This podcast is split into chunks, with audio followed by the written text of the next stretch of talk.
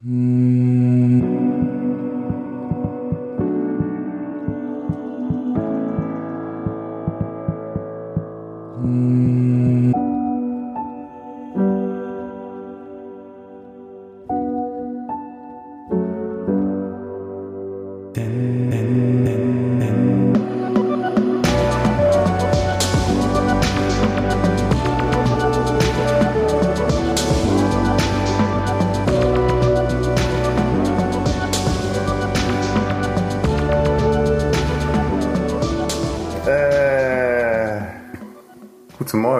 Guten Morgen.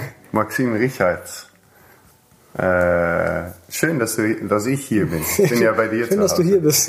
ja, ich bin manchmal hier am Sonntag. Ja, war hier. Ähm, cool, dass ich auch hier bin, tatsächlich, weil ich hatte dir das erzählt, dass ich bisher meistens im Studio war.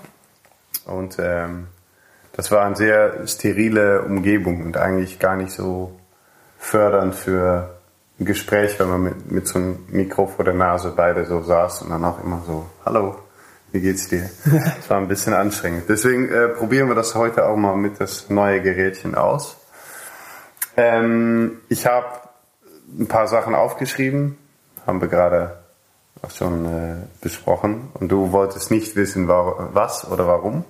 Deswegen, äh, ich habe als erste äh, zwei Fragen. Und die erste Frage ist, warum Musik? Okay. Ähm, ich, hab, ich bin so ein, Typ, der immer, immer weiter Sachen ausprobiert hat erstmal und immer Ja. alles nur so ein Jahr gemacht hat, schon als Kind, weißt du, so immer, Geil. ja, jetzt will ich das machen, dann habe ich das ein Jahr oder zwei gemacht und dann hatte ich keinen Bock mehr an das nächste. Und ähm, ich habe ja auch erst relativ spät jetzt so angefangen, richtig Musik zu machen, ne? so mit, mit, äh, mit einer Ernsthaftigkeit oder so. Und also so mit, keine Ahnung, wie alt war ich dann? 17 oder sowas, 16, 17, was relativ spät ist, ne? So. Ich habe zwar vorher Saxophon gespielt, aber auch nicht, nicht, habe nicht viel geübt und so. Ähm, ja, und das war das Einzige, was ich in meinem Leben gemacht habe, wo es mir nicht langweilig geworden ist. Wahrscheinlich deswegen. Krass. Und ähm, also Saxophon hast du so unterrichtmäßig gespielt? Ich habe Unterricht genommen, ja. Ja? Ja, allem, ich habe angefangen mit, keine Ahnung, acht oder so, sieben, acht. Und ja, bis 15 oder sowas, 15, 16. Aber eher so ein Muss. Ja, irgendwie, ich, keine Ahnung, ja. Ich komme da nicht so drauf klar, dieses jetzt, dann steht da, stehst du da und hast so ein Notenblatt und ich, dann muss man das so spielen und ich, keine Ahnung. Und eigentlich hörst du zu Hause halt irgendwie Wu-Tang-Platte und irgendwie ist das komisch. Okay, und dann hast du Gitarre, Gesang oder wo- womit hast du denn bei... Du, Gitarre habe ich auch damals immer schon ein bisschen gespielt, weil mein Vater gespielt hat. Aber nur so, ich konnte die Akkorde greifen und sowas. Und ich spiele immer noch nicht viel besser als das. Also ich kann mich so begleiten. Das ist aber eigentlich, ich würde jetzt nie sagen, dass ich Gitarre spiele. ne? Ich kann es spielen, so um, weißt du ja, so. Ich kann beim Gig irgendwie die Akkorde spielen und mich- begleiten und mal eine Melodie oder so, aber das ist ja jetzt keine äh, Gitarrenkunst. Das ist einfach für mich ein Werkzeug, so, um Songs zu schreiben. Ich mache das auch am Klavier oder sowas. Das ist, trotzdem würde ich nicht sagen, ich kann Klavier spielen oder so. Das ist halt, Ja, okay. Weißt du, das ist einfach Mhm. nur, eigentlich nur dafür da, damit ich irgendwie mich hinsetzen kann und einen Song schreiben kann. okay. Ich habe da überhaupt kein Ego zum Beispiel drin. Gar nicht. Weil, weißt du, wenn man singt oder wenn ich was schreibe, dann habe ich natürlich irgendwie eine Form von, äh, bin ich da ganz anders involviert einfach. So ist mir viel wichtiger, wenn ich irgendwie einen Take Gitarre einspiele und jemand sagt mir, der ist wack, das juckt mich so komplett gar nicht. Weißt du, so null, das, das kommt nicht mal irgendwo an, wo das irgendwie eine Verletzung darstellen kann. Gar nicht einfach. Das ist eigentlich ein gesunder Abstand sogar dazu. Total, das ist mir einfach sagen. nicht, weißt du? Weil es mir nicht wichtig ist, da ob ich, ist mir egal, ob ich das jetzt, ob jemand sagt, dass ich das kann oder nicht, keine Ahnung. Manchmal nimmt, nimmt man die Takes oder so. Ja. Ich habe jetzt gerade irgendwie bei einem Kollegen auf der, äh, auf der Platte was eingespielt und es war einfach nur um zu zeigen und ich dachte, die nehmen das irgendwie nochmal auf mit einem richtigen Gitarristen, jetzt wollen sie es aber nehmen und das war halt auch so, also auch in die andere Richtung. Gar nichts Besonderes oder so. Ich, okay, dann nimmt es. Aber es war jetzt auch nicht so, dass ich mich gefreut habe oder dachte so, geil, ich bin jetzt auf der, auf der Platte von dem und spiele Gitarre. Das war mir auch egal. Also, es ist, okay. Keine Geil. Ahnung. Ja. Geil. Die, ähm, okay. Bevor wir weitergehen mit Musik, Ähm, weil da werden wir eh oft wieder, wieder hin, und, hin und her. Ähm, ich habe noch eine Frage und dann müsste man vielleicht Hm. äh, interessantheitshalber, interessant seinshalber, Interesse halber. Interesse halber könnte man natürlich noch kurz fragen, äh, Maxim Richard, wer bist du, wo kommst du her? Das ist vielleicht für die Menschen, die zuhören, interessant. Ich habe nur eine Frage. Nee, die, die mache ich ganz am Ende. Den finde ich interessanter. Also, Maxim Richard, du bist, äh, wenn ich mich, wenn ich richtig mich ähm, eingelesen habe und so weiter, in äh, Königswinter geboren. nee, in Siegburg bin ich Ah, geboren. siehst du, stimmt Ja, es stehen einfach im da- Internet, das Internet, Das ist der Wahnsinn. es stehen alle möglichen Informationen über meinen Geburtsort. Und weil das so ist, pass auf, wenn, ich, wenn so ein Moment mal des Hypes entsteht, Ja. dann wollen sämtliche Käfer, dass du in diesem Kaff geboren bist. so. Ja. in dem du mal warst, sozusagen. Ich bin in Siegburg geboren. Ich habe in der Nähe von Königswinter bin ich aufgewachsen in Thomas, im Dorf in Thomasberg. Okay. Und dann, ja, und das, ich, ich bin Bonner und Kölner und Königswinterer und Siegburger, all das bin ich. Alle, die, die irgendwie claimen können, Ja, dass du daher natürlich, das ist halt so ein Tageszeitung-Ding, weißt du? Und das dann ist echt geil. googelt halt irgendjemand, wenn er das, nächste Interview macht und findet halt, keine Ahnung, das eine mal das und das andere mal das. Ja. Und in jedem Interview kommt jemand, du kommst ja daher. Und meistens ist es das andere als beim Interview davor. Wie krass. Ja, ja. Ich habe nämlich 1982 in Königswinter geboren. Ja, Glaub ich. aufgewachsen bin ich, aber ich bin in Siegburg. Siegburg Geboren, geboren. Äh, französische Mama, äh, deutscher Vater. Das stimmt alles. Richtig. Das stimmt schon. Und äh, angefangen Musik zu machen ähm, oder erste Schritt in der Musik als Backing-Sänger von, ich weiß nicht, wie man seinen Nosliff, Namen... ja. Nosliff. Sagt man Nosliff? Ja. Ah, ja. Ähm, Das ist Wilson andersrum. Weißt du, wegen Malcolm X und so, ich muss mal Namen. Wahnsinn. Da komme ich jetzt erst auf. dass das Ja. ist ja geil. Aber das stimmt schon, dass du da als erste oder Ja, ist das war das, das war der Anfang. Wie gesagt, ich habe ja Saxophon gespielt vorher und sowas, aber ähm, das da war für mich die Entscheidung getroffen, dass ich eigentlich Musiker werden möchte Mhm. und so. Und dann habe ich ja damals Reggae gemacht. So. Das war, damit habe ich angefangen. Hier in Köln. Es gab, es gab Rootdown hier in Köln. Und Köln war ja ein bisschen so ein Epizentrum der Reggae-Mucke, auch wegen dem Summer Jam und Pau Pau und sowas. Petit Prince und so. Und äh, deswegen war das hier ein guter Ort. Und ich bin dann zu Rootdown gekommen und die auch immer noch mein Management machen. Ähm, ja, die aber als Label gar nicht mehr so existieren, wie, wie, wie das damals war. Und die hatten halt ihren, ihr, ihr Nummer 1 Act war halt Nosliv und äh, ich konnte dann da halt mitgehen immer bei seinen Konzerten und dann so drei Lieder von mir singen und in restliche Zeit habe ich halt die Backings gesungen. Das war damals super, da habe ich ein bisschen Geld mit verdient, also was weiß ich, 50 Euro am Abend, Mark. meine, me- meine Wohnung hat 300, äh, 250 Mark gekostet oder irgendwie so was. Ich Hier in nicht. Köln. Hier in Köln die erste, ja. Echt? Richtig günstig. Das kann man sich auch nicht Ist mehr das Euro vorstellen. Mark? Wann, wann kam der Euro? Fuck it. Andere Diskussion. Egal, weiter. Ja, ähm, nee, also das, das, äh, das war eigentlich interessant. Ich habe hier, ich muss mal eben das Buch dabei, weil ich nämlich einen Teil was aufgeschrieben habe und einen Teil, ich habe nämlich die Sache aufgeschrieben. Dann hast du in 2005 deine Debütplatte gemacht, stimmt das? Vom Internet? Ja, könnte schon sein. 2003, 2005, irgendwie sowas. Ich Ja. glaube, es war 2003, aber ich bin mir auch nicht sicher. Kann auch 5 sein. Vielleicht so 2005 released. Ja. Also, keine Ahnung. ja, irgendwie sowas. Ist ja auch egal. Mhm. Mein Ähm, erstes Album. Wir haben eine, diese Reggae-Platte, genau. Mhm. Der, der hieß auch Maxim. Richtig. Ja. Und ähm, die darauf folgte Rückwärts fallen, Mhm. 2008. Okay, wow. Mhm. sagt das Internet Asphalt 2011, Staub 2013, das bisschen was wir sind 2016 und Reprise 2017. Ja. Und ich kenne dich, ich weiß, dass du ja jetzt, äh, und das sieht man auch hier, man kann es nicht auf der Aufnahme sehen, aber du bist äh, dran. ordentlich dabei. ähm, wird das ein neues Album?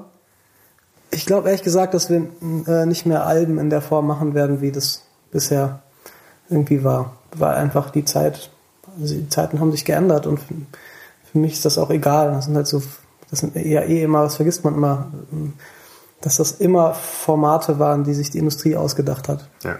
Ne? Das Album. Und dann irgendwann hat man den Eindruck, das wäre so ein künstlerisch perfekte, perfektes Format und das muss so, wenn man ein toller Künstler ist. Das stimmt aber nicht.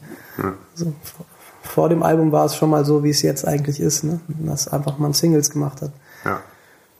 Und gerade ist eigentlich eine sehr freie Zeit, finde ich. So, wenn man irgendwie freie Mucke machen will, ist dann, wann, wenn nicht jetzt. Und du kannst halt jetzt einfach irgendeinen Song raushauen, so, und das ist völlig egal, ob der irgendwie im Radio läuft oder nicht und ob der singelig ist oder so, ob das ein Hit, ob der Ja. Hitpotenzial hat oder so ein Scheiß. Ja. Weil mich das auch eh gerade überhaupt nicht interessiert, irgendwie dieses, ja, dieser Versuch, irgendwas zu machen, was halt irgendwie hittig sein könnte oder sowas. Ich finde, das gibt's auch gerade gar nicht mehr. Hast du das je gemacht? Nee, ich, ich also zumindest nicht äh, bewusst oder sowas. Ich, ich glaube, ich hatte mal, ich hatte immer wieder mal Phasen, wo mich das mehr interessiert hat, einfach so Pop, so dieser Pop-Moment, weißt du, was Eingängiges zu schreiben und sowas, was war einfach, es kam dann so aus mir raus und gerade ist das halt überhaupt nicht. Ehrlich gesagt, gerade ist es so. Also erstmal pass, ich glaube bei Staub, so dann kam mein Solaten, das wurde ja dann ein Hit. Haben wir auch nicht gedacht, dass das ein Hit werden würde. So gar nicht haben wir das geglaubt. Wir haben gedacht, das ist die, die erste edgy Single. So, das war unser Gedanke. Und wir hatten meiner Meinung nach poppigere Songs und die haben dann aber alle nicht funktioniert, sondern das hat funktioniert. Also man weiß es sowieso auch immer nicht. Und ähm, ich glaube damals war mein Geschmack vielleicht auch einfach ein bisschen kompatibler noch mit irgendwie dem, was halt draußen läuft. Das ist ja, das ist ja so, läuft das ja in, im Universum, dass es halt irgendwelche wellenförmigen Trends und Bewegungen und sowas gibt. Und manchmal gibt es halt Überschneidungen mit dir. Und wenn du im richtigen Moment dann irgendwie was magst oder eine Art von Harmonien magst, eine Art von Stimmung magst, die halt auch irgendwie gerade äh, gefragt ist, in Anführungszeichen, dann kann das halt passieren, dass was ein Hit wird. So, die andere Theorie ist, dass ein Hit immer ein Missverständnis ist. Das stimmt auch, nämlich so ein bisschen. Dass, äh, dass einfach dadurch, dass so viele Leute das dann hören, das gar nicht sein kann, dass sie das richtig verstanden haben. Weil so viele Leute können gar nicht genau das Gleiche denken sozusagen oder fühlen oder sowas. So. Weißt du? Insofern ist es immer dann irgendwie ein, irgendwo ein Missverständnis. Ja. Ja. Du meinst, äh, Du hast weil es so- jeder Geschmack und jeder, äh, Ja. wir sehen ja auch alle, anscheinend ne, alle anders, wir, se- wir nehmen alle anders wahr und das ist ja auch für Hören, Riechen. Du Also wenn du jetzt den Künstler fragst, wenn du jetzt irgendwie hingehst und den Coldplay-Sänger fragst, so ja, wie, was hast du, äh, äh, findest du nicht auch, dass du so ein bisschen klingst wie äh, Maroon 5, was auch immer, keine Ahnung, dann wird er dir wahrscheinlich auch ins Gesicht schlagen. Was ich, ich habe keine Ahnung. Und sich missverstanden fühlen oder Ja. sowas. Und äh, wenn du jetzt einfach generell mal guckst, was so die, diese, die berühmte äh, Hören auch Kategorie so rausspuckt bei allen möglichen Leuten. Ja. Ich glaube, die Künstler sind dann sehr selten damit zufrieden. So. Ja. Außer die befinden sich in so einer ganz äh, ausgewählten Nische. So. Irgendjemand hat das mal schön gesagt, wenn du halt für die Telefonzelle Musik machst und für alle, die da reinpassen, dann gibt's weniger Missverständnisse. ja, aber Ja, das sind halt auch einfach nur, ich weiß es nicht mehr genau. Schlauer Mensch, muss man sagen. Okay. Ähm, reflektiert deine Musik ähm, dich, sagt man an dich oder dir?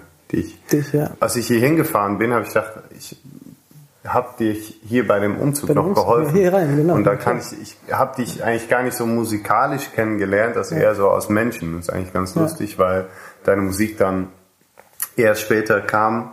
Ähm, ich habe dann hab zweimal mitgespielt, zwei, dreimal ausgeholfen. Mhm. Ja. Das, das, äh, das war sehr cool, aber das tut jetzt nicht zur Sache. Ich habe dich eigentlich eher so aus Menschen kennengelernt, was ich ganz interessant finde, weil ich dann später deine Musik gehört habe und für mich das stimmig ist, aber ich weiß gar nicht, ob das bewusst ist. Für mich bist du nämlich, und ich, vielleicht ist das eine komplett falsche Interpretation, deswegen sage ich mal, ähm, ich finde sehr schön an dir, dass du eigentlich ein sehr nachdenklicher, vielleicht sogar manchmal sorgender Mensch, so ich das Gefühl, du hast viel tiefe Gefühle, was die Welt und die Menschheit und Gesellschaft und, und alles angeht halt, ne? Auch wenn du sprichst und wenn wir über Sachen sprechen und deine Musik reflektiert das für mich sehr wohl. Vielleicht ist das auch das Missverständnis, weil ich da rein interpretiere, was ich höre.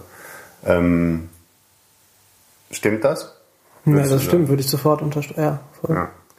Ich denke schon viel und viel drüber nach und um was um mich herum passiert und mir selbst passiert und wo wir stehen als Menschheit und all so, all so ein Kram. Mhm.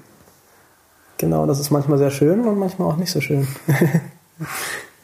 Das, das, das Los von, äh, oder das, Das los, ja. ja, das Los des Schreiberlings, ja. ja, ja, Künstlers, Schreibers. Ich finde das auch, also ich meine, jeder hat so sein, ne, sein, sein Päckchen zu tragen irgendwo an irgendeiner Stelle. Ähm, also jeder Beruf bringt irgendwas mit sich, was halt irgendwie nicht so easy ist und so. Und ich weiß auch gar nicht, dass das jetzt bei mir großartig was damit zu tun hat, dass ich das mache, was ich mache, sondern ich, wahrscheinlich bin ich einfach so und es hat wahrscheinlich viel mehr wahrscheinlich mit irgendwelchen Dingen zu tun, wie- ich aufgewachsen bin, mit meiner Kindheit, mit der Geschichte meiner Eltern, was auch immer. so, Ne? Ich, das ist ja zu, zu was man wird, zu wem man wird, das ist ja sicherlich der, hast du da eigenen Einfluss drauf, so, aber natürlich nicht nur. Ne? Wie bist du aufgewachsen?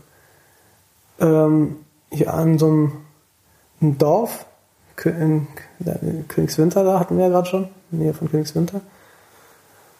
Mein Vater, der hat ja eine, der hat seine Firma, der hat einen Verlag gemacht, er hat extrem viel gearbeitet, also äh, kenne ich sozusagen dieses, also da kommt das bei mir auch wahrscheinlich her, so dieses akribische und wahnsinnig fleißige. Ich bin sehr so damit mit so Arbeiterwerten, glaube ich, aufgewachsen. Fleiß und sowas ist einfach, das sind Tugenden gewesen bei uns. Also ich hatte so Kumpels, die halt zum Beispiel ihre Hausaufgaben nicht gemacht haben oder sowas. Das wäre nicht gegangen bei uns. Nein? Nein, Alter. Nein. So. Also ich, äh, und ich habe immer auch so gedacht, ey, das, keine Ahnung, vielleicht war ich ein bisschen strebsam oder so, das hat aber damit nichts zu tun. Es, es war einfach völlig klar, dass das nicht geht bei uns. So. Man macht sein, seine Arbeit und dann kann man rausgehen und Basketball spielen, so vorher nicht. So. Und da gab es auch gar nicht viel Diskussion bei uns. Also da waren die so klar, meine Eltern, ähm, dass da nicht drüber diskutiert werden musste. Ich habe das gar nicht groß versucht, irgendwie mich dagegen aufzulehnen, weil das einfach, ich wusste, dass das keinen Sinn macht. Also, und der hat einfach wirklich sehr viel. Meine Mutter ähm, hat auch in der Firma von meinem Vater gearbeitet. Die kommt ja aus, äh, die ist in Tunesien geboren und dann halt äh, im Kindesalter sind sie dann halt nach Frankreich, weil dann wegen dem, dem Krieg Guerre d'Indépendance. Hat sie die von, war das traumatisch? Weißt du das? Ähm, nee. Nee. Also äh, vieles war traumatisch im Leben meiner Mutter, aber ich glaube, diese, diese, diese Flucht in Anführungs- Anführungsstrichen nicht. Meine Mutter macht gerade auch so, ähm, so äh, Theaterabende mit, hat sie gerade angemacht, wo es genau um Flucht geht irgendwie und wo sie jetzt so ein paar syrische Kinder irgendwie gesucht hat und ähm, nicht nur syrische Kinder, auch Kinder aus, äh, wo kamen ja einige aus, aus nicht, Nigeria kam einer und sowas, ja. Und mit denen so ein Theaterstück auf die Beine gestellt hat, wo es um, um, um Heimat und Flucht und sowas geht. Und ja, dann wurde sie auch immer gefragt, so ja, deine Vergangenheit, als bist ja auch geflohen aus Tunesien. Und, ähm, und sie hat gesagt, das ist immer was ganz anderes, weil sie konnte ja nach Frankreich zurück. Auch wenn sie in Tunesien geboren wurde und auch meine Großeltern wurden in Tunesien geboren. Aber sie sind ja Franzosen. Das heißt, in dem Moment der Not dort gibt es immer die Chance, zurückzugehen. Und allein dadurch ist das ein völlig unter, völliger Unterschied. Du verlierst dann deine Heimat in dem Sinne, aber du hast immer eine sichere Zuflucht. Und das ist ja ganz anders, als wenn du jetzt aus Syrien kommst. Du musst ja erstmal hoffen, dass du überhaupt hier bleiben kannst und sowas. Also ein ganz riesiger Unterschied. Das hat sie als Kind auch schon, schon ge Nee, nee, also ich glaube, die hat davon nicht so, die, die war sehr jung. Ja. war, ich glaube, die hat das jetzt nicht so. Aber es gibt schon die, die sind schon gefahren, ne, durch den, durch den Atlas mit dem Auto und meine Großmutter, 1,50 Meter groß, hatte halt ein Maschinengewehr auf dem Schoß. Also es war schon der, der Style. ja. Das, ja. Die sagen immer so, ja, das war, weil die waren beliebt, weil der, der war ja Lehrer, mein Großvater, und, und der ist auch, die sind auch wirklich bis zum bitteren Ende geblieben, sehr lange, als, als in, als äh, in Algerien schon keine Franzosen mehr, wenn sie schon unabhängig waren, sind, waren die noch in Tunesien. Die sind sehr spät gegangen erst. Krass. Ähm, die sagen immer, wir hätten auch bleiben können oder sowas, aber ich glaube, das ist ein bisschen Verklärung. Ja. Ich glaube, dass das schon auch äh, besser war, dass sie gegangen sind. Ja, gut. Ja. Irgendwann, ja. Der ist dann immer, der, mein Großvater ist dann ins, ins Dorf gegangen und hat immer ganz laut gesprochen, wir fahren jetzt nach Tunis. Weil er wusste, dass dann halt äh, das, äh, äh, wie heißt das, Mund zu Mund Ja. Ding losgeht, ne? Und die dann erzählen und dass dann die Guerilla-Leute wissen, na, das sind die Giros, die fahren jetzt nach Tunesien, da müssen wir nicht schießen.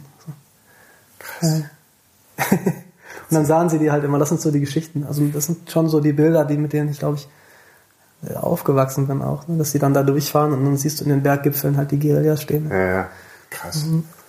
Das ist natürlich echt das ist so eine andere Welt. Völlig So. anders, ganz ganz äh, verrückt eigentlich so diese, weil ich mich total als Deutschen Deutschen sehe einfach, ne, weil ich irgendwie, ja, ich habe auch gar nicht einen großen Bezug zu meiner französischen Herkunft oder so. Dennoch sind das halt Bilder, die mich halt geprägt haben, so meine Mutter in der Wüste und mit Skorpionen spielen und sowas. Das, Hm. äh, und es ist total merkwürdig, weil es mir ganz fremd ist, wie, eine, wie ein Märchen oder so. Und auf der anderen Seite äh, kenne ich diese Geschichten halt, seitdem ich Hat deine Mom da viel über erzählt oder wo hast du die Geschichten her? ja, die hat das erzählt, ja. Klar. Warst du als Kind sehr auch schon auch nachdenklich? Oder? Nein, ich war, ähm, äh, ich war ein total der Sanguiniker. Ich war richtig zum, alle mochten mich. Ich bin so ein clown, lustiger Mensch gewesen, so als jüngerer Bub. Mhm. Und ich glaube aber, dass ich glaube tatsächlich, dass ich, dass als das erste Mal mir das Herz gebrochen wurde. Mit ungefähr 18 oder was war ich dann? Und das war ja dieses Mädchen, das ich ihn kennengelernt habe auf dem Austausch in Guadeloupe in der Karibik. Und äh, das war dann ja, ich habe dann wirklich versucht, diese Beziehungen zu führen, auch wenn die halt in der Karibik war, was natürlich total äh, Ki- Kinderkram, also Quatsch, ne? man hätte das halt nicht machen dürfen oder sowas. Aber ey, ich wollte das, also habe ich gearbeitet und gearbeitet und gearbeitet und bin in jeden Ferien dahin geflogen und so. Und ähm, bis es halt irgendwann nicht mehr ging und auch schon währenddessen einfach diese ganze, diese Angst, ich kann halt dieses Mädchen, das ich wirklich, ich war krass verliebt in sie und so, ich kann nicht diese Beziehung führen. Ich glaube, dass diese Zeit äh, irgendwie, äh, ja, mir irgendwie so ein bisschen diesen, dieses Unbedarfte äh, genommen hat Ja. und ersetzt hat durch so eine äh, Melancholie irgendwie, die auch schön ist, aber äh, die, danach war, war ich nicht mehr so ähm, unbedacht wie vorher, weißt du? Das war wirklich ein Wendepunkt. Ja, ich habe das neulich, habe ich darüber nachgedacht so, und dann ist mir, wenn ich überlegt habe, wann ist das eigentlich passiert? Wann ist dieser Moment passiert, weil ich mich kenne als Kind, der halt immer nur Quatsch macht und äh, lacht und so, zu ähm, hör dir meine Musik an. irgendwann muss ja irgendwann muss ja was passiert sein. Und das ist jetzt so leicht gesagt, ne, du, weil das da gibt's kann man ja auch äh, tief buddeln immer so, ne, wo solche Sachen dann herkommen und wann sie dann zutage kommen und sowas die. Ne? Aber ähm, ich weiß auf jeden Fall, dass nach dieser Beziehung ich nicht nicht mehr so ähm, ganz so lustig drauf war wie vorher. Gut, ich meine, es ist in, in dem Alter auf eine Art und Weise das Vertrauen in einen Menschen so gesch geschadet wird. Oder, ne, auch das, das Vertrauen, was man, Ja, ich, das kann ich mir schon vorstellen, dass das natürlich viel. Es hat mich auf jeden Fall irgendwie verändert. Ich, also, die, also die war total cool. Also ich hatte das gar nicht, da kam es kein Vorwurf darin oder sowas. Es war einfach wie es war. Und ich glaube auch noch nicht mal, dass wir uns getrennt haben. Das, eigentlich war mir das immer klar, dass wir uns wahrscheinlich irgendwann trennen, aber ähm, einfach diese ganze Zeit, dieses, ich, äh, diese, ja, irgendwie dieses zu versuchen, in diese Beziehung zu führen und irgendwas hat, das hat mich, glaube ich, ein bisschen verändert. Lustig, ne? Nur die kind Kindheitsgeschichten. Kindheit, ich war ja dann 18 oder so. Ja. Ja. Abschließen der Kindheit. Ja, ja. Oder, äh, krass. Deine, ähm, dann warst du 18. Wann hast du angefangen, Musik zu machen? Äh, Also, ja, also kurz davor. Und da habe ich die Idee gehabt, ich mache Reggae ja an diesem, Mhm. an diesem, an diesem Ort. Weil das ist natürlich da die Mucke, so Dancehall und Reggae. Und ich kam ja erst über Dancehall eigentlich zu, zu Reggae. Und ich wusste gar nicht, dass das überhaupt irgendjemand macht in Deutschland oder sowas. Ich habe das einfach versucht, das in deutscher Sprache zu machen. Ich habe vorher Rap gehört halt, ne? Mos Def und sowas. Ich weiß, dass ich immer Mos Def gehört habe, als ich in Guadeloupe war. Ja, Voll. Und Ja, ähm, der ja, kommt und- jetzt hier. Kommt er, ja? Aber er ist auch jetzt immer hier, wie, wie heißt er, Yu- Yusuf irgendwas Ding. Und Ja, ja. spielt Ja, er dann die Songs? Ich weiß es nicht. glaub Ich weiß nicht. eigentlich nicht, was er dann macht. Okay, hier, zurück zu hier und jetzt. Ja. Ich wollte nämlich fragen, aber das sind eigentlich sind, äh, irrelevante Fragen eigentlich. Gibt es das?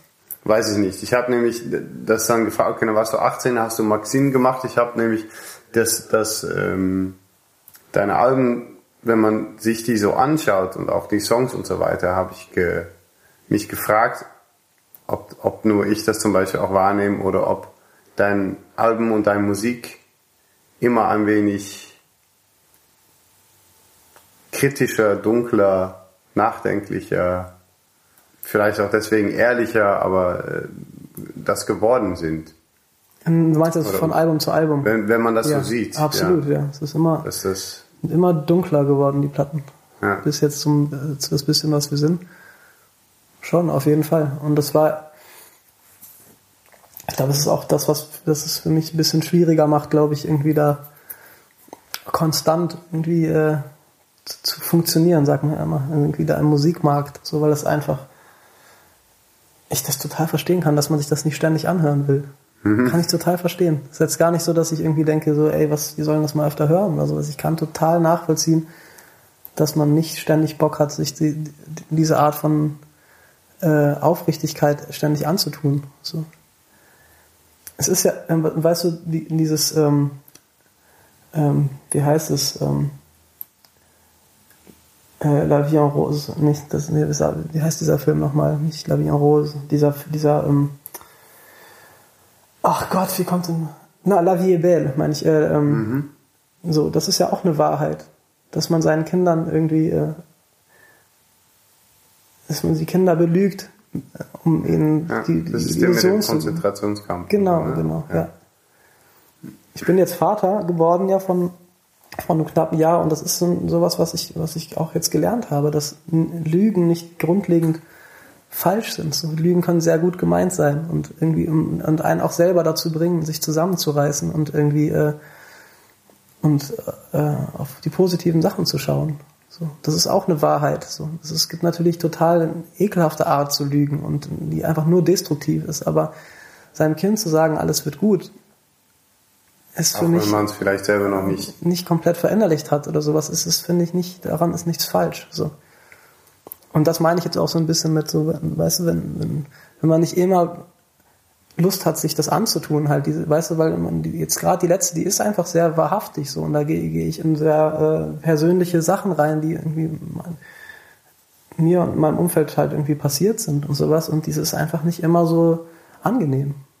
Und man will das nicht immer äh, um sich haben, so diese Aufrichtigkeit. So, man will auch gerne mal einfach irgendwie einen 80s-Hit hören und sowas, weil der einem ein gutes Gefühl gibt. Und das ist auch völlig okay. Aber man muss das machen, was man kann und was man, äh, wo man das Gefühl hat, dass das, ist das, was aus mir raus muss. Und das war zu diesem Zeitpunkt so. Das ist jetzt ein bisschen anders. Jetzt gerade habe ich zum Beispiel auch einfach immer wieder mal Lust, einfach mal irgendwie einen Song zu schreiben, einfach nur weil er schön sein soll. Ob das jetzt irgendjemand anders auch so sieht, das sagen wir dahingestellt, aber ich hab, will gerade viel weniger. So, das ist einfach, ich bin da nicht mehr, ich bin nicht so ambitioniert, äh, da jetzt so krass in die Tiefe zu buddeln. Ich war da und es war nicht so schön auch. weißt du?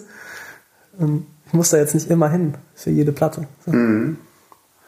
Hat, ist das auch, weil du, weil das, das äh, habe ich auf jeden Fall auch, auch aufgeschrieben, was, was verändert ein Kind? Ist das, ähm, hat sich grund, grundlegend sich da, haben sich da Sachen verändert, in deine, eigentlich das, was du gerade sagst, ich, ich will nicht unbedingt mehr immer so tief oder zu diesem Punkt und so weiter. Ist das auch, weil du für, selber damit von Art und Weise abgeschlossen hast oder ist das um, ist ist beides. das eine neue Ära mit, Voll. Ist beides, es geht auch nicht mehr. Also mein, mein, mein ich habe das neulich, hatte ich wieder mal so irgendwie so ein paar Tage, die echt so ganz schlecht waren.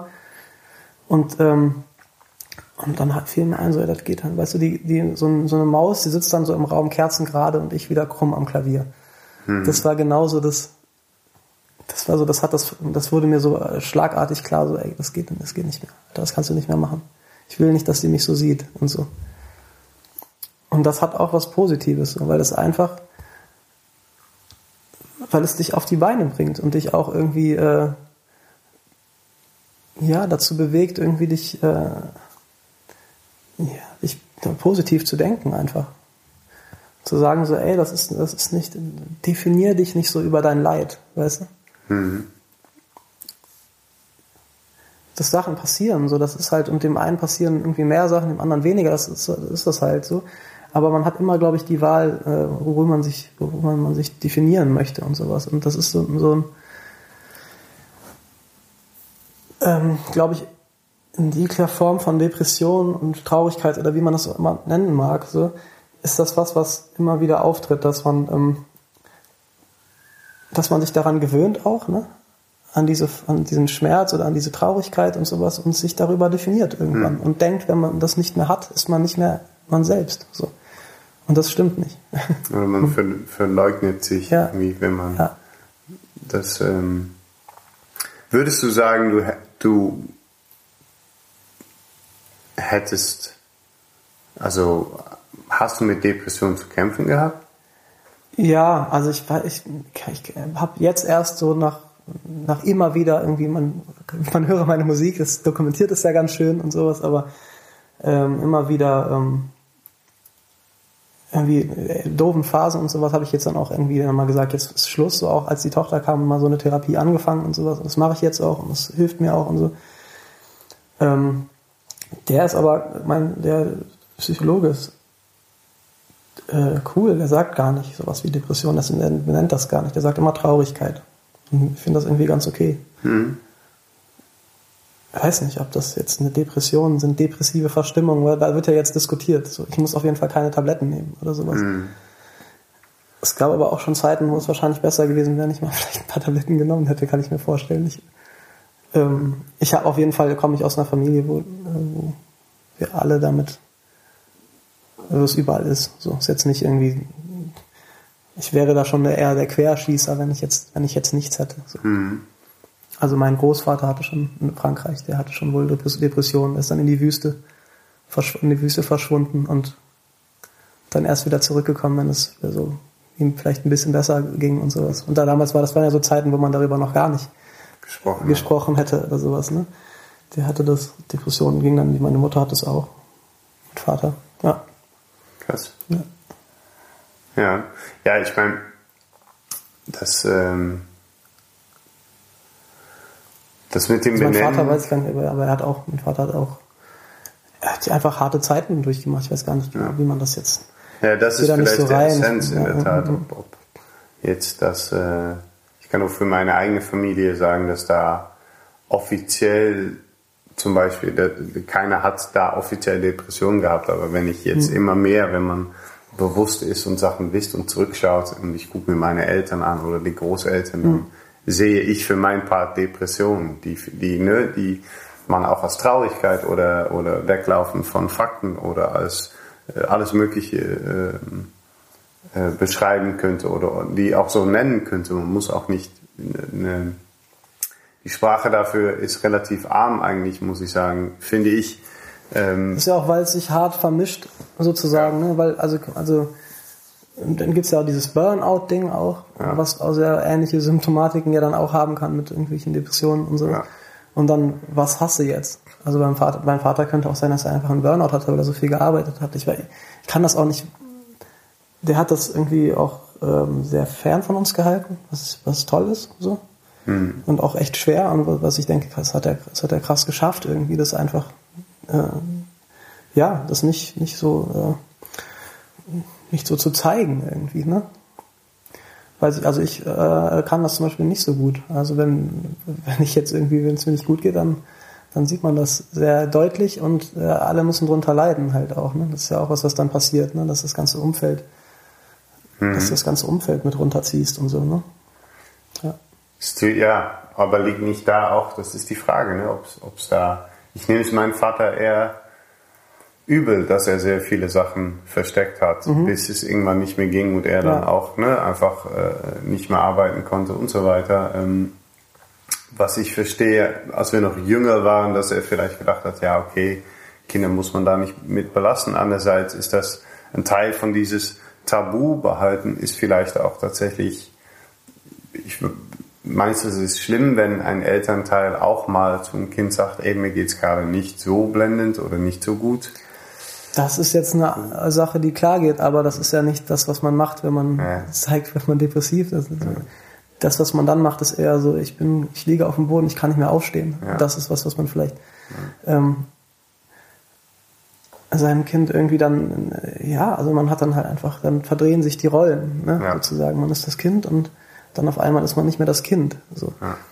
Und also da gibt's für mich auch überhaupt gar keinen, keinen Groll oder sowas. Ne? Also ich, ich, ich, ich weiß, wie es ist, so, und dass man das nicht, dass man nicht dazu in der Lage ist, ähm, vielleicht dann auf die richtige Art und Weise zu, zu handeln, sozusagen, ja. wie man das, wie das im Bilderbuch steht. Man ist dazu nicht in der Lage, wenn man einen depressiven Schub hat oder wie man das auch mal nennen mag. So man denkt, es geht nie wieder vorbei und es ist das ist, äh, dass alles furchtbar ist und so. Ja. Wem, wem erzähle ich das? Ja. Ja. Und, äh, und ich hoffe sehr, dass das halt, und deswegen mache ich das ja jetzt auch irgendwie diese Therapie, weil ich für mich irgendwie festgestellt habe, das ist, viele Sachen werden auch erlernt sein und so. Und ich will nicht, dass meine Tochter ähm, auch von mir wieder irgendwie die, diese Art von Mechanismen, Verhaltensweisen oder sowas lernt. So, und Depressionen von meiner Mutter sind irgendwie, würde ich sagen, die sind äh, also besser als sie kann man damit nicht umgehen. Die hat wirklich ein unfassbar hartes Leben hinter sich. Ähm, durch alle, äh, so die kleinsten, die, einfach nur die kleinsten Geschichten sind allein schon, dass sie halt irgendwie Pfarrerstochter war und irgendwie dann, wenn die, als sie ankam, erste, erste neue Schule aus, ne, äh, in Frankreich, äh, kamen die waren zu sechst, so, und kamen dann da in die Schule rein und da standen dann schon kind, alle Kinder Reihe und Glied und ähm, wurden mit Steinen beschmissen, weil sie evangelisch waren. Das war halt einfach der, so, ja, hallo, wir sind in der Schule. Ja. So. Und das sind so die kleinen, weniger schlimmen, wo sie drüber lacht, Geschichten. Also sie hat wirklich ein extrem hartes Leben. Und natürlich kriegt man davon in einer Form von äh, Depression. Und sie hat ihr Bestes gegeben, damit umzugehen. Bestimmte Sachen sind zu uns rüber, äh, meine Schwester und mir rübergeschwappt und wir müssen bestimmte Sachen auch weiter verarbeiten. So, das, so ist das ja, das wird ja vererbt. Traumata ja. werden ja. über Generationen vererbt, ja. das weiß man mittlerweile. Und ich hoffe einfach sehr, dass ich meiner Tochter nicht mehr irgendwas weiter vererben muss. So, dass, dass ich das schaffe, das irgendwie zu bewältigen und dass das dann auch aus der Welt ist. So. Und dazu hat man ja heutzutage tolle Möglichkeiten. Und ich habe das, mich da lange, lange gegen gewehrt. Einfach immer gesagt, ich brauche das nicht, ich habe ja meine Musik. Und, und ich kann mir auch vorstellen, dass, dass das Musikmachen zu so einem Gleichgewicht geführt hat, weißt du?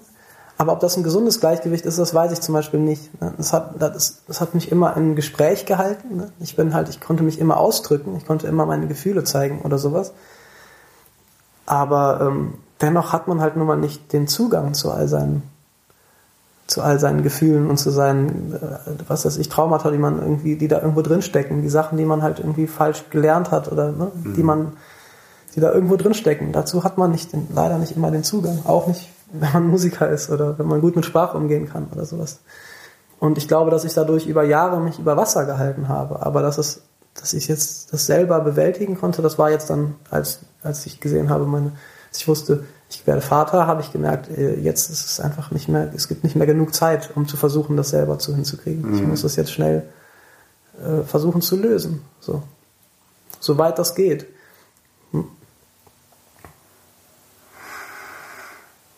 Und so ist das auf jeden Fall eine Chance. So kommt halt so ein Kind zur Welt und äh, bringt auch ganz viel, viele andere Gedanken auch mit zur Welt. Auch, äh, äh, ähm, ja, also viel. Ich habe ganz viel in der Vergangenheit gewühlt, seitdem die da ist. In der Vergangenheit meiner Mutter, also richtig, richtig die befragt und all so Sachen, weil ich das aber das auch immer so wichtig wurde. Mhm.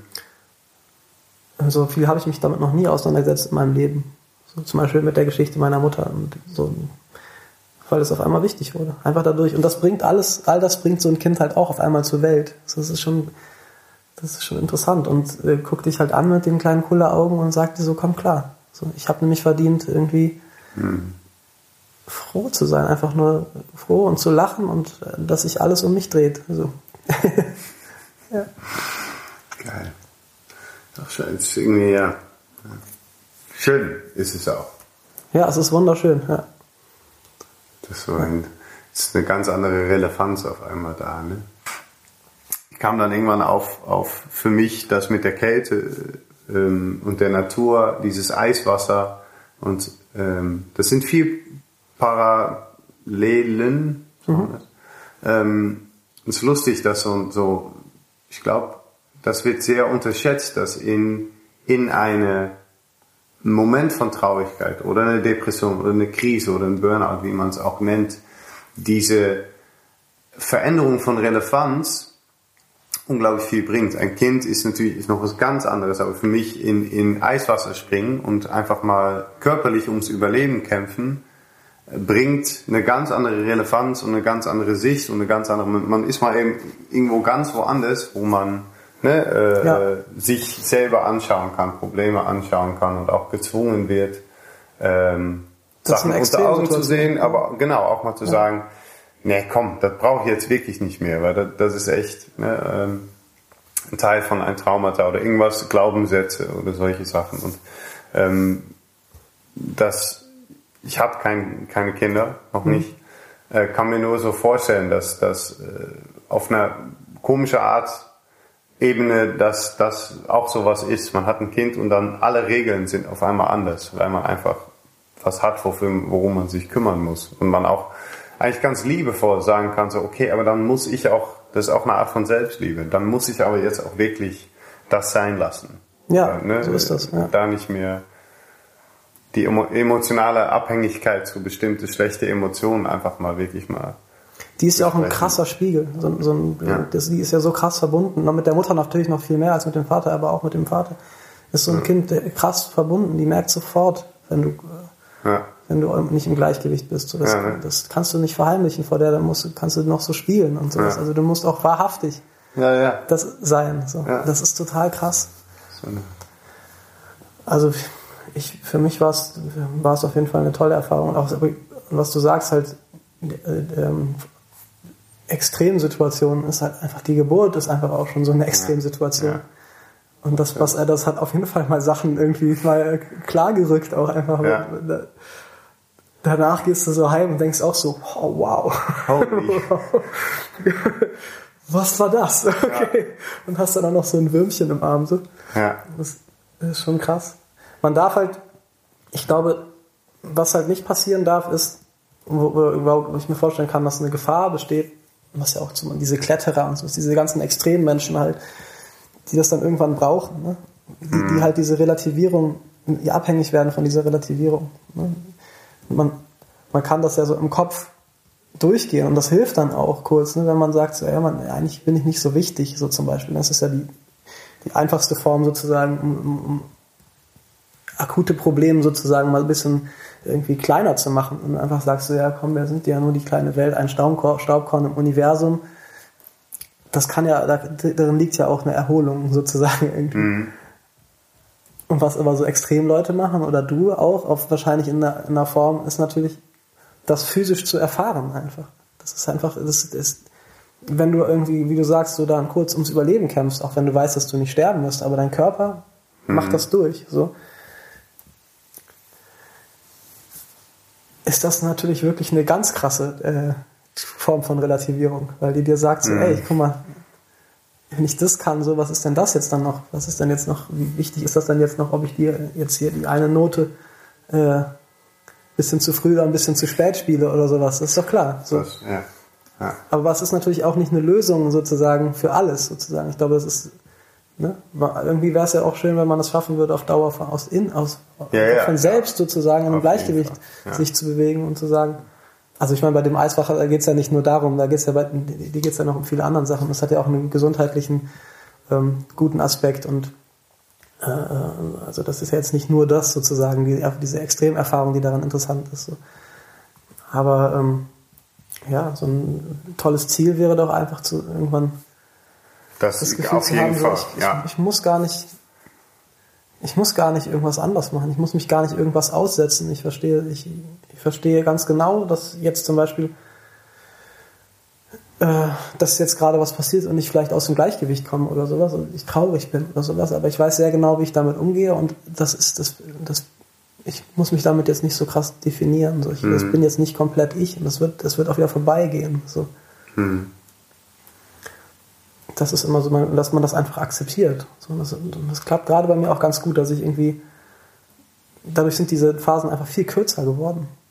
Das Ja. habe ich gemerkt, dass ich einfach, wenn ich irgendwie, wenn ich das spüre, okay, und dann, dann ist mal so ein Tag, der ist auch mal richtig scheiße und dann verkrieche ich mich so und bin im Studio und mache.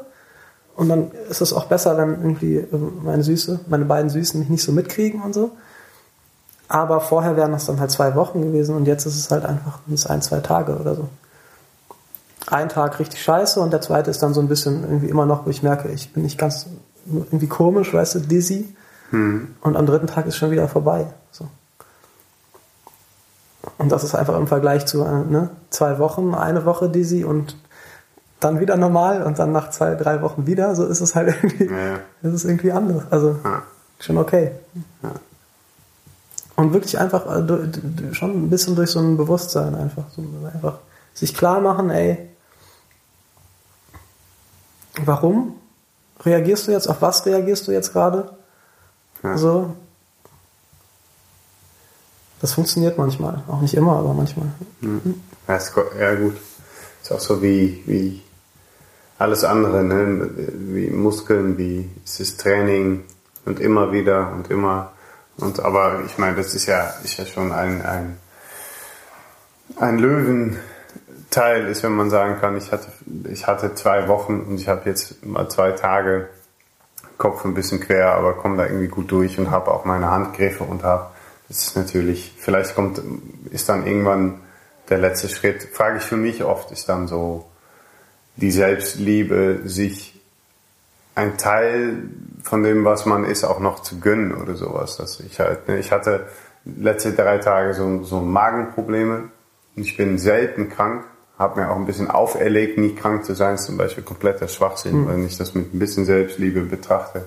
Aber das ist so ein Kampf und ähm, musste mich dann gestern einfach nochmal hinlegen den ganzen Nachmittag und habe da dann dann ist der Gefahr ganz tief zu fallen für mich unglaublich groß, weil ich so viel übers körperliche Ja.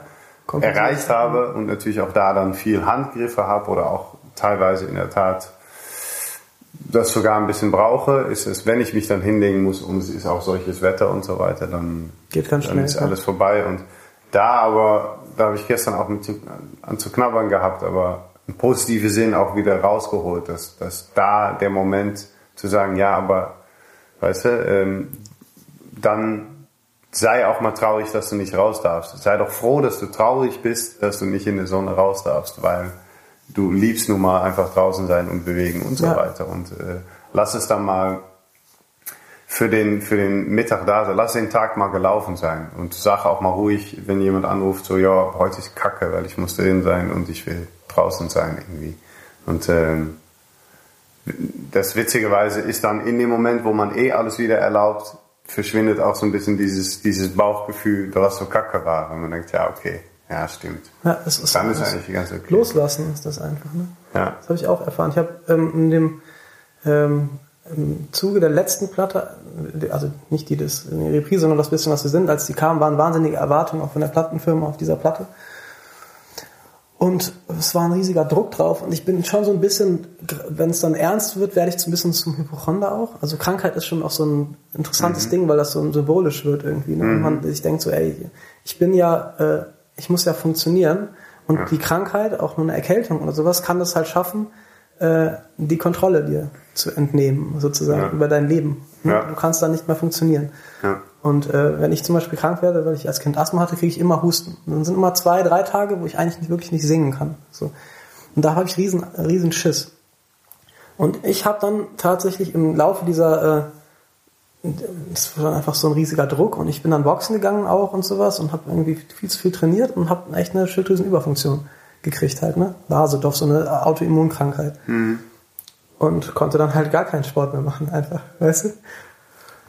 Und das ging und ging und ging. Und wann hörte das auf? In dem Moment, wo ich gesagt, wo ich mir gedacht habe, so, ey, lass einfach los. So, das ist einfach, dann hast du das halt jetzt. Ja, Vielleicht hast du es auch für immer, hast du es, aber stirbst ja nicht dran. Äh, und es ist so, dass das manchmal weggehen kann. Bei manchen Leuten geht das wieder weg und bei manchen Leuten kommt es wieder. Und, und ddd. Meistens ist es so, dass du es dann hast, dann wird dir die entnommen, die Schilddrüse, und du musst dann immer so ein Hormon nehmen. Ja.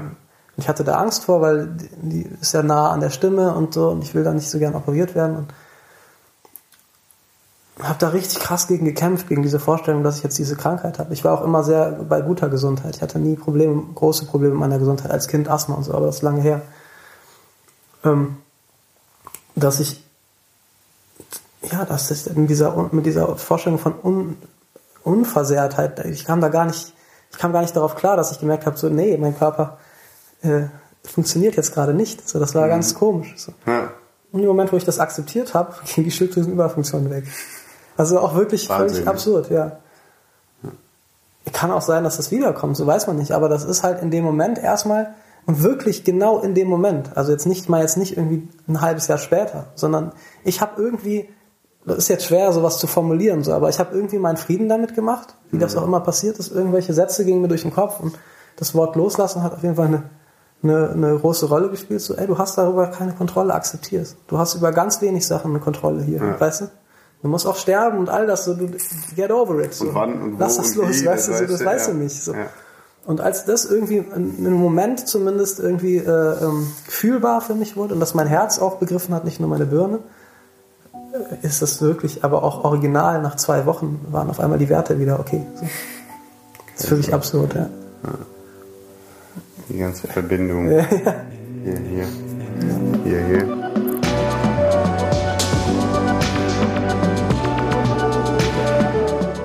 Liebe Zuhörer, das hier war Teil 1 von meinem Gespräch mit Maxim. Nächste Woche in Teil 2 habe ich noch zwei sehr wichtige Fragen für ihn und seine Antwort, vor allem auf der zweite Frage, hat mich umgehauen. Ich hoffe, ihr hört nächste Woche nochmal rein und bis dahin alles Liebe.